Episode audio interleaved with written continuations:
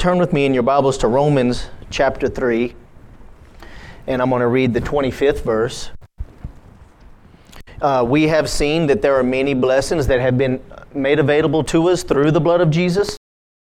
And all these blessings are included in this one word, redemption. But as we grow in the Lord, our understanding of redemption, it should increase. Amen.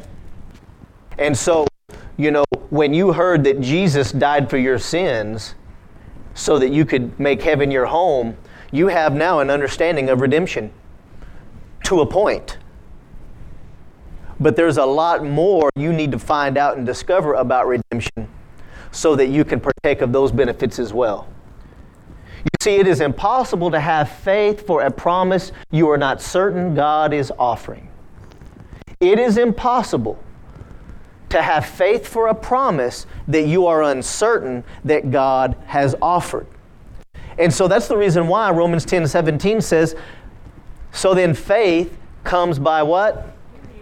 Faith comes by hearing the Word of God. Okay, so uh, what does hearing indicate? Hearing indicates that knowledge has come. You could say it this way faith comes by knowledge. That's what faith comes by hearing the Word of God means, because when you hear the Word of God, you have gained knowledge. Amen. Uh, you know, in Psalm 119, verse 130, it says, The entrance of thy word gives light. Light is knowledge, knowledge of the truth. And Jesus said in John 8 32, He said, And you shall know the truth, and the truth shall make you free. Let's look at that at John 8 32. Jesus said, You shall know the truth, and the truth shall make you free. A lot of times we just partially quote that verse. And we say, Well, you know what Jesus said? He said, The truth will make you free. Well, that's true, but it's only partially true. He didn't just say, or only say, the truth will make you free.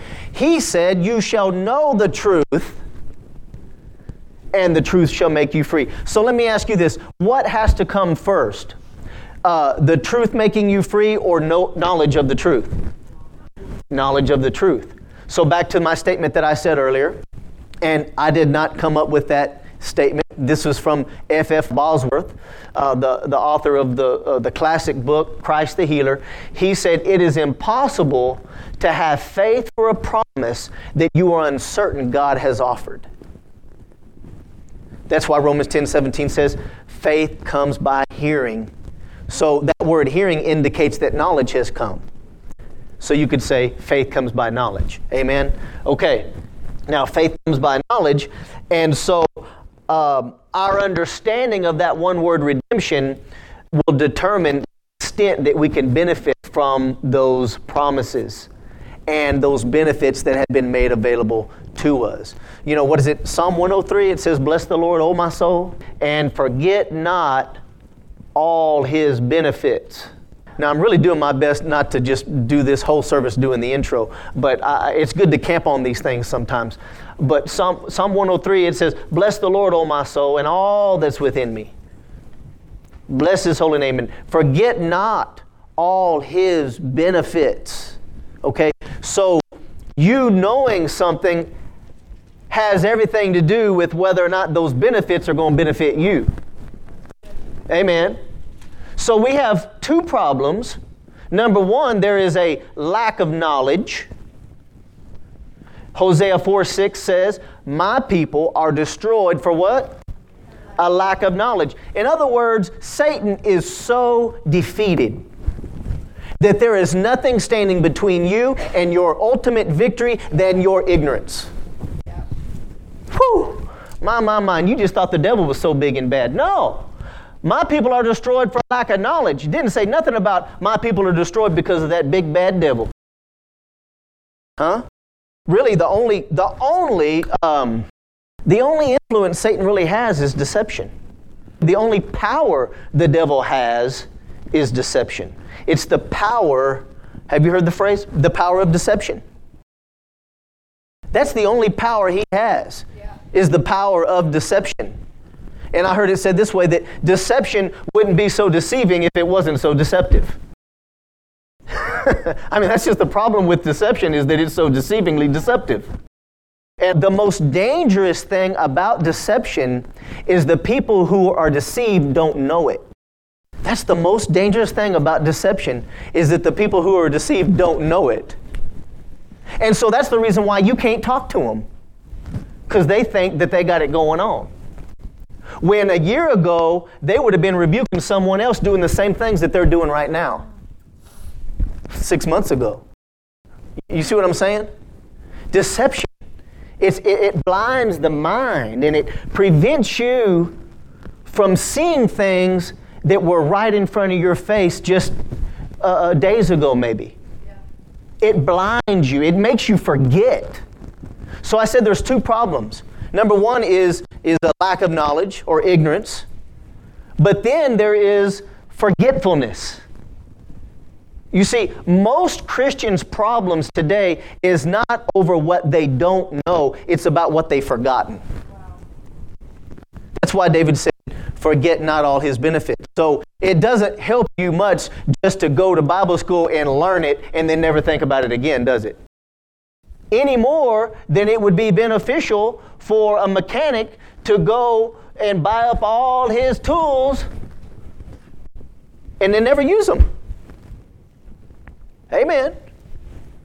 I mean, I am not very, you know, handy at all on stuff like that. So, but whenever I need a certain tool, I go to Sears and I buy it and I use it one time. And then three years later, I might need it again, but I done forgot I have it. So I go back to Sears and I buy another one. I mean, that's just me. You know what I'm saying? Because just because I had that tool, it did not help me because I didn't remember I had it. Amen. You know, Brother Hagin, he talked about how that when he was pastoring the first 12 years of his ministry, uh, he pastored six different churches. And in one of these churches that he pastored, he said that he was driving out in the country doing some visitation and um, that he had, he had run out of gas. I mean, you know, you, you couldn't just get out his iPhone, you know. This was like 1930 something.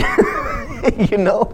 And uh, so somehow or another, he got to uh, a telephone and he was able to call one of the deacons from the church to come out and, and bring some gas to him.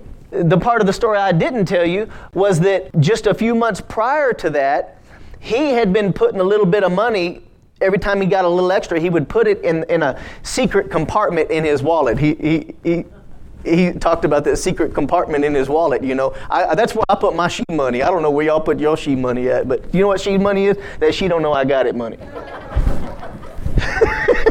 that's the secret compartment. I can't hide nothing from Kathy because she get in my face and she say, "Where'd you put it?" But anyway, so back to Brother Hagin's story. His is better than mine um, you know, because her birthday was coming up, uh, Oretha's birthday, so he would put a little bit of money, and he had a he had a twenty dollar bill. Now back in nineteen thirty something or another, I mean, twenty dollars was a lot of money. Yeah. You know, he said, but that twenty dollars did not help him because he forgot he had it. It was there all the time, right there in in the secret compartment of his wallet, but it did not help him not one bit. You see, he had it. And if somebody would have come and told him, said, "Do you have twenty dollars?" You know, he might have remembered that, you know what I'm saying? But he was not connecting his need for gas with that $20 he had put in his wallet. It, so you got to connect things, guys. You have to connect things. So that's the reason why um, God told Joshua, He said, if you're ever going to be the leader that I've called you to be and walk in the gifts and the callings that I've given you, if you're ever going to demonstrate the, demonstrate the strength that it takes to lead the children of Israel into the promised land, you're going to have to meditate in my promises day and night. It's not enough to know it. Now you got to meditate in it. Jesus said, Man shall not live by bread alone, but by every word that proceeds out of the mouth of God. So you gain knowledge of God's word. That's wonderful. That's great. I have a knowledge of T bone steak. I have a knowledge of ribeye. I have a knowledge of filet mignon. But I'm not content with my knowledge. I gotta, ha- I gotta partake. Amen. With the baked potato and some sour cream and some cheese and oh Lord Jesus, Amen. Can I preach about sweet potato now? Oh, hallelujah! With some butter and some cinnamon or what is that? That uh, brown sugar and and oh Jesus, thank you, Lord. I mean, I'm not content with just knowing there is such a thing as a sweet potato. I'm not content with just knowing that there is a medium cooked filet somewhere on someone else's plate. And I don't use the excuse that I've been to that restaurant before to keep me from going again. I don't use the excuse that I've eaten that food before to keep me from eating it again. In fact, the fact that I have eaten it before makes me want to eat it again. So I don't say when it comes to the Word of God, oh, I've heard that before. You know, we just kind of tune the preacher off. You know, well, we'll wait until he gets through talking about that and maybe. Because, see, here's the problem is we're, the reason why we forget is because we're looking for something new. I said, the, My job is not to teach you something new. You need to do your own studying. You need to find out in the Word of God what God promises you. Anything I say to you ought to just encourage you to go find more out about it and to, and to get excited about those things that you learn. I might say some things that teach you something new, but that's not my goal. My goal is to bring to your remembrance those things that you've heard before, those things that you're already established in, those things that you all are already well aware of. Yeah. I don't feel insignificant or insecure uh, and think, I got oh, I got to have something new. I got to think of something new. You know what? I've been doing this for about 18 years now, 52 weeks a year, twice a week. I, I'm not too really concerned about something new anymore. Well, I only got like five sermons. Man, that'll last you five years. If you really understood the importance of meditation and hearing and hearing and hearing and hearing, amen. I mean, Oral Roberts says you don't even know the message you preach until you've preached it at least 50 times yourself. So I know if I'm not getting it after 50, till 50 times, you're not getting it until you hear it at least 50 times. Amen. Yeah, that's right. The Apostle Paul, in his epistles, he said, I, he said, I plan to keep on reminding you of those things that you know and are established in. So we're not trying to preach something new, and that's the problem people is that they're looking for something new when really it's not about what's new, it's what's true. Jesus said, "The truth will make you free." He didn't say what's new will make you free. And besides, if it is new, it ain't from God because he don't have no new revelation. The written word of God right here. This is the revelation, man. This is it right here. Now it might be new to you, but it's still been in this book all along. Amen.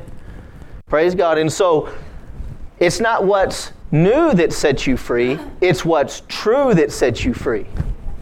Amen. All right, now we can get started. we'll try. Did you all that was maybe so you could find Romans 3. Romans 3:25 says, we're talking about uh, Jesus here, Paul is. He says, Whom God has set forth, God the Father has set forth Jesus to be a propitiation through faith in his blood. Say, through faith. Through faith. In his blood. Now, propitiation means the end of the estrangement between God and man. Um, Acts chapter 10, verse 36. Uh, Luke is talking about Jesus' ministry, and he says, The word which God sent unto the children of Israel, preaching peace by Jesus Christ. He is Lord of all. Pre- what did Jesus preach? He preached peace. He preached peace. He was not talking about serenity. He was not talking about calming your nerves.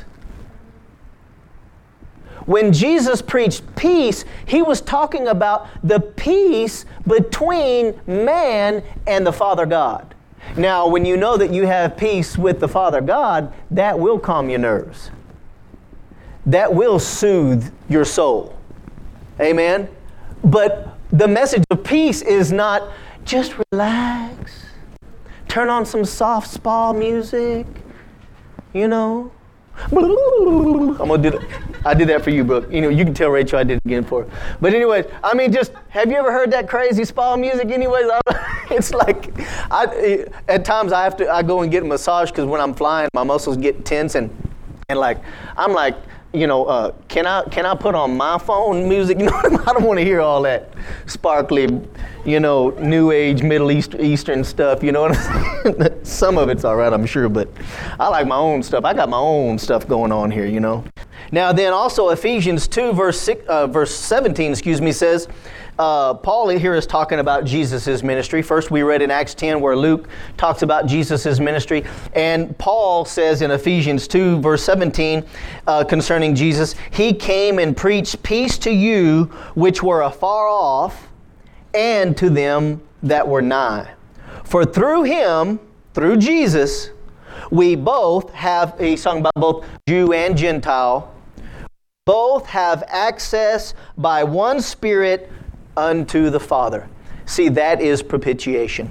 That through him, through Jesus, we both, Jew and Gentile, have access by the Holy Spirit into the presence of the Father. Amen. Now, uh, uh, definition I gave you a few months back on the peace of God is it speaks of a peace of mind and tranquility arising from knowledge of our reconciliation with God and a sense of His divine favor. So it speaks of the peace of God, it speaks of a peace of mind and tranquility, but it doesn't stop there. Where does this peace of mind and tranquility come from? It arises from knowledge of our reconciliation with God and a sense of His divine favor. Amen. See, you knew God was good, but you just didn't know He was that good. Every day that ought to be your testimony. I knew God was good, but I just didn't know He was that good. The blessings of redemption are obtained through faith in the blood, and faith is dependent upon knowledge, okay? Uh, Andrew Murray said this Since our reconciliation is rooted in the blood, a fuller knowledge of reconciliation will result in a fuller experience of the power of the blood. Now, there's four things I want to talk to you about. Number one, we need to understand sin, and uh, because sin is what made reconciliation necessary. Okay, we need to understand sin. We do uh, people an injustice if we jump right in and start teaching them who they are in Christ and who they will be in Christ once they get saved. And, you know, we do them an injustice really because then you got people born again looking for money you get people born again and they're looking for everything to just suddenly go right with their life and nothing ever wrong happens, you know. But to uh, understand reconciliation, we have to understand sin, which made that reconciliation necessary. You see, although God's love towards man is unchangeable, sin ended man's relationship with God and made any continued fellowship impossible. You see, when, when sin entered into the world, God didn't say, I'm not going to love them no more. No, He never stops loving. In fact, it was love that caused Him to send Jesus to die for the world. So He obviously didn't stop loving. Okay, so then what's the problem? Why don't God just take care of the devil? You know? Why don't He just, you know, make the devil just disappear? Well, because there's a thing we're going to get to here, and it's called divine justice. Okay? Reconciliation will so remove the guilt of sin that man can draw near to God in the blessed assurance that there is not any longer the least guilt resting on him to keep him away from God. Some of these quotes I'm getting from Andrew Murray's book, and this is one of them. Reconciliation so removes the guilt of sin that man can draw near to God in the blessed assurance that there is not any longer the least guilt resting on him to keep him away from God. Now, you might feel guilty, but God is not putting that guilt on you. That's not coming from him. That's the reason why Romans 8, 1 and 2 says, Therefore, there is now no condemnation for those who are in Christ Jesus. Amen. The condemnation you sense, that's coming up from your own heart. Now, maybe there's something you need to repent of, but God is not the one keeping you out of His presence. He's not the one who's communicating uh, that guilt on you. Sin has lost its voice in the throne room of God.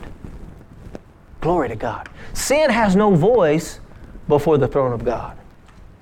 And when you see, say, when I see it, when you see that sin has been rendered powerless over your life, your faith can have something to lay hold of, and the experience of that blessing is made possible. Hallelujah. See, you got to see it. Doesn't mean it's not there. Doesn't mean it hasn't been made available, but you got to lay hold of it, and we lay hold of that benefit with our faith. So, um, the second thing we need to understand about reconciliation is God's holiness that foreordained it. Okay? You see, there could be no thought of releasing the sinner as long as the law was not satisfied. Otherwise, the sinner could not be delivered. The only solution possible was reconciliation. So, for reconciliation to be made, there must be a satisfaction of divine justice. You say, Pastor, what is this satisfaction you're talking about? Well, this is a scriptural word, and we see it here in Isaiah 53, verse 11. And this is Isaiah who lived 500 years before Christ, before the crucifixion. Isaiah lived 500 years before Christ, and God prophetically showed him what would take place at the cross. It says, He, re- regarding the Father, shall see of the travail of His, Jesus' soul, and shall be satisfied. By His knowledge shall my righteous servant justify many for he shall bear their iniquities. So we see here that God, his sense of justice, his righteousness, satisfied at the sacrifice of Jesus, at the travail of his only begotten Son's soul. God's sense of justice was satisfied. He saw that the full price of sin had been paid in his only begotten Son. Okay? The third thing we need to understand about reconciliation is we need to understand the blood of Jesus, which obtained it. I'm reading out of the Living Bible, Romans 3:24 says, "Yet now God declares us not guilty of offending him if we trust in Jesus Christ, who in his kindness freely takes away our sins." Verse 25, "For God sent Christ Jesus to take the punishment for our sins and end all God's anger against us." Um, he used Christ's blood and our faith, get that? He used Christ's blood and our faith as a means of saving us from his wrath. Andrew Murray said, and I love this quote the wrath of God turns around and hides itself in the depths of God's love. So, Andrew Murray said this The righteousness of God no longer terrifies man, it meets him as a friend with an offer of complete justification. God's countenance beams with pleasure and approval as the penitent sinner draws near to him and he invites him to intimate fellowship. Isn't that good? Woo! God's countenance beams with pleasure every time you wake up in the morning and say, Good morning, Lord. I come to you to worship you today. His countenance beams with pleasure and approval as the penitent sinner draws near to him. Now, if he does that for the sinner, how much more will it will he beam with pleasure for his children? Amen. Those who are born again, those who are his. It says, He opens for him treasure of blessing. This is what God will do for those who receive his justification. He opens for him treasure of blessing. There is nothing now that can separate him from God and you may have been saved four or five years now. Did you know nothing's changed? He's still beaming with pleasure and approval for you. Amen. Hallelujah. The fourth thing and the final thing we need to understand about reconciliation is we need to understand the pardon that resulted from our reconciliation. You see, there's many blessings and benefits within our redemption, but the first one we need to understand to benefit from any others is we need to understand that we have been reconciled to God. Peace has been made between God and man through Jesus Christ. Turn with me now to Colossians chapter 2. We're talking about the pardon which resulted from our reconciliation, and I'll be reading this out of the Passion Translation in verse 13. Colossians 2 13. This realm of death describes our former state For we were held in sin's grasp. But now, say now, we've been resurrected out of that realm of death, never to return. Hallelujah. For we are forever alive and forgiven of all our sins. Verse 14, he canceled out every legal violation we had on our record and the old arrest warrant that stood to indict us. He erased it all our sins, our stained soul. He deleted it all, and they cannot be retrieved. Now, you know this translation was written in the computer age. Because how many has ever got something deleted and it could not be retrieved? But praise God, there is no record on file of our sin in Christ Jesus. Isn't that good? He deleted it all and they cannot be retrieved. Everything we once were in Adam had been placed onto his cross and nailed permanently there as a public display of cancellation. Verse 15. Then Jesus made a public spectacle of all the powers and principalities of darkness, stripping away from them every weapon and all their spiritual authority and power to accuse us. He stripped them of their power, their authority to accuse us. They have no more legitimate right to stand before God and accuse you of your sin. Listen, when the devil tries to bring condemnation on you and he says you did you did this and you did that, you just say, "Devil, my sin is none of your business." It really isn't. You don't even I mean, it's none of his business. The power of sin, which is death, has lost its grip on you. It has no more place in you. Why? Because Jesus fulfilled the law that we had broken and he suffered the price of death. And that penalty cannot come to you now that it's already come on Jesus. Praise God. It's impossible. But see, if you don't know that, the devil can deceive you and treat you just like redemption was never made. Amen. Yeah, and we, we allow what, what we're ignorant of, what we're not bringing ourselves in remembrance of, right. what we're not believing for. Amen. Let me finish reading this because that's you could just preach on that, you know. Stripped away from them every weapon and all their spiritual authority and power to accuse us, and by the power of the cross. See, I don't want to hear nothing about the power of sin no more. Not after the power of the cross. Yeah. Amen. Whew. Jesus led them, these spiritual powers and demons, Jesus led them around as prisoners in a procession of triumph. He was not their prisoner, they were his. Hallelujah.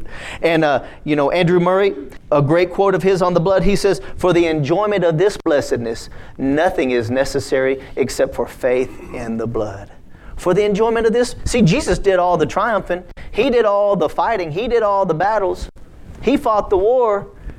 We just exercise faith in the blood of Jesus that accomplished it for us, and we can enjoy it all. That's what makes us more than conquerors. He's the conqueror, He did the fighting. We're more than conquerors because then He just gave us the benefits. Amen. Now, um, the scriptures give us many illustrations to emphasize the fullness of forgiveness and to convince the fearful heart of the sinner um, or the believer, for that matter, that the blood has really taken away sin. Isaiah 44 22, it says, I have blotted out as a thick cloud your transgressions, and as a cloud your sins. Return unto me, for I have redeemed you. Isaiah 38 17 says, Behold, for peace I had great bitterness. But thou hast in love to my soul delivered it from the pit of corruption, for you have cast all my sins behind my back. Behold, for or instead of peace I had great bitterness but you have in love to my soul delivered it from the pit of corruption. For you have cast all my sins behind my back. In Micah 7 18 and 19, it says, Who is a God like unto thee that pardons iniquity and passes by the transgression of the remnant of his heritage? He retains not his anger forever because he delights in mercy. Verse 19, He will turn again and He will have compassion upon us.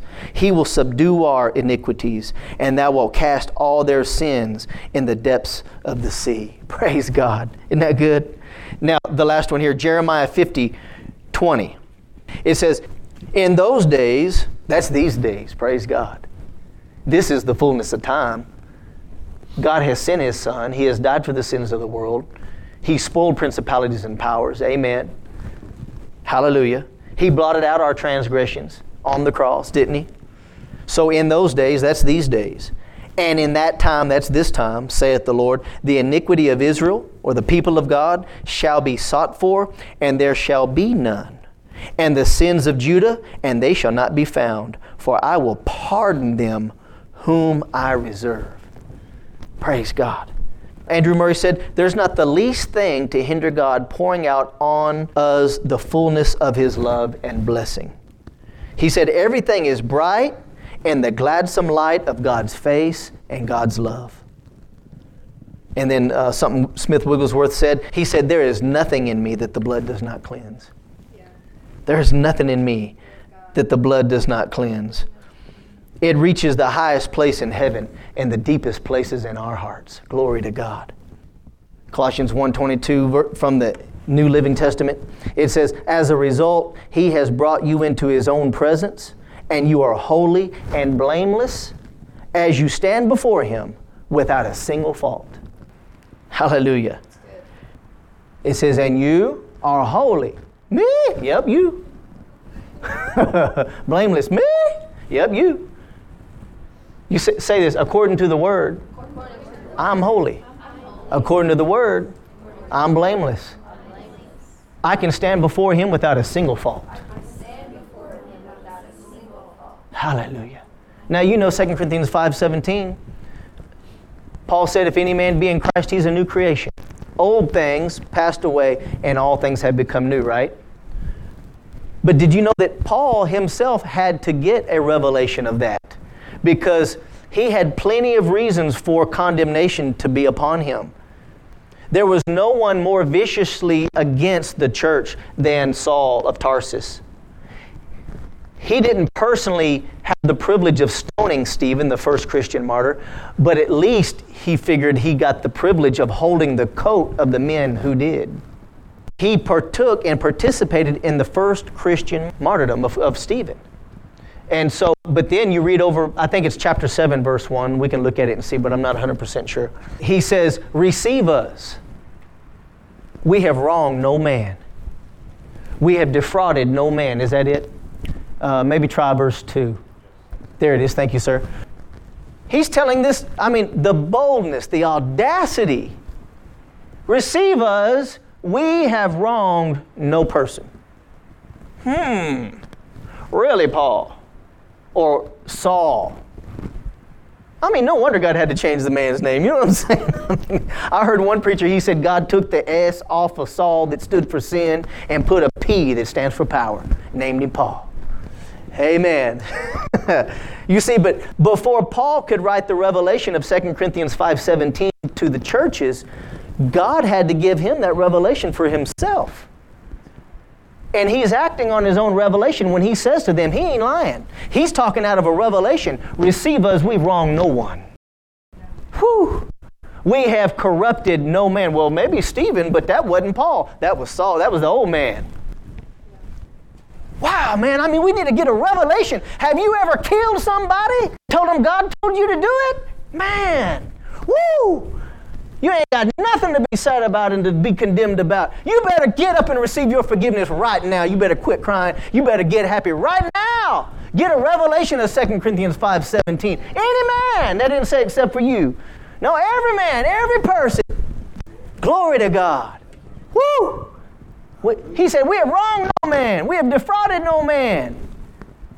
Why? Because he said, he, had, he knew he had a revelation. I am a new creation in Christ old things passed away and all things become new. Now, the Living Bible says, now, as a result, Christ has brought you into the very presence of God, and you are standing there before Him with nothing left against you. Nothing left that He could even chide you about. Amen. Can you see how a revelation of your reconciliation with God can help you to pray more often, more regularly? Because so many times we all want to pray, but then if we slip into sin, we yield to the flesh, we get angry with our spouse, our children, whatever, then all of a sudden, where do you think that enthusiasm to pray goes? It's like it's gone because it's like, I ain't worth getting in God's presence. He don't want to hear what I have to say. That's just all you. That ain't what God said. You need to at least honor the blood more than you do your feelings. My goodness. You need to honor the blood more than you do your emotions. You need to see that there's more power at the cross than there is in your in that sin. Yeah. Come on, it's good. Whoo, glory to God. And just act on a revelation instead of a feeling and you'll grow some. Yeah. You'll be able to help other people some if you'd start to act out of a revelation instead of your feelings or your emotions. Amen. Now, what does the Bible tell us to do about sin? In 1 John 1 9, it says, if we confess our sins, not to the priest, not to me, not to any person, that might, it might help you, you know, to tell people that you trust that can help you and love on you and pray for you. But the only person you need to talk to about your sin to get forgiveness is God. And 1 John 1 9 says, if uh, we confess our sins, He's faithful and just. Say, He's faithful. He is faithful. He is just He is just. To forgive me of my sins and cleanse me of all unrighteousness. Thank you, Jesus, for the blood. Thank you, Jesus, for the blood.